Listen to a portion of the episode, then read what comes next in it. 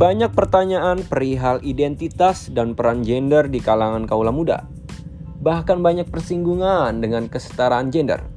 Nah, everyone and paranoid, semua kali ini kita akan membahas tentang identitas dan peran gender. Tidak lupa, gue akan selalu mengingatkan kalian, konten ini hanya ada di podcast. Dunia masa muda, di sini ada cerita.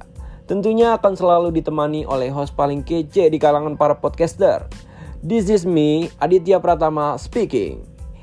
Ini adalah podcast episode ketiga ya, di mana kemarin kita sudah membahas tentang friendzone.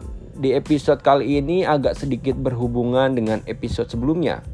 Jadi gue harap teman-teman semua mendengarkan podcast episode friendzone terlebih dahulu. Biar pemikiran kita sedikit connect, jadi di episode kali ini kita akan membahas identitas dan peran gender. Buat temen-temen nih yang lagi di rumah, di kantor, di kampus, di sekolah, bahkan mungkin masih ada yang di jalan dengan kemacetan ibu kota. Ah, gue nggak tahu di mana pun kalian berada. Intinya gue berharap kalian tetap stay tune di channel ini. Sebelum kalian lanjut mendengarkan podcast ini, alangkah baiknya kalian follow atau subscribe channel ini terlebih dahulu untuk mendapatkan notifikasi episode yang akan datang, mensupport biar gue lebih semangat lagi buat kontennya. Balik lagi nih ke topiknya. Kalau kita membahas tentang peran gender, ya kita tuh sebagai umat manusia tidak lepas oleh jasa nenek dan kakek moyang kita. Siapa lain dan bukan, siapa pasti. Nabi Adam alaihissalam dan Siti Hawa istrinya tercinta. Masya Allah. Kalau kita ambil hikmah dari peran mereka sebagai orang tua, tentunya banyak pelajaran yang bisa kita petik. Awalnya manusia itu memang diciptakan oleh Allah Subhanahu wa taala untuk menjadi khalifah atau pemimpin yang diberi akal sehat untuk menjaga kelangsungan di bumi. Bukan hanya itu saja, tugas mereka ialah memperkembangkan biak keturunannya atau pernikahan atau dengan perkawinan.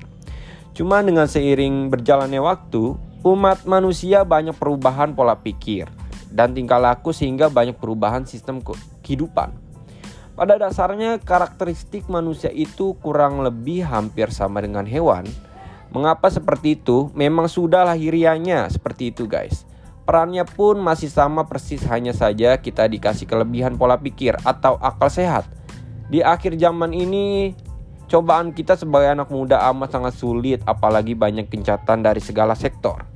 Apabila kita tidak kuat-kuat, maka kita akan semakin hancur oleh problematika kehidupan.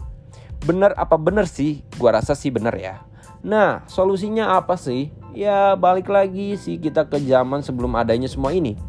Kita harus berpatokan oleh arahan agama kita masing-masing karena menurut gua yang masih masuk akal untuk menjadi kiblat kita untuk masa depan ya hanya kepercayaan atau agama kita sendiri nggak ada lagi mungkin kalau muslimin tidak lepas dari arahan Al-Quran dan hadis ya.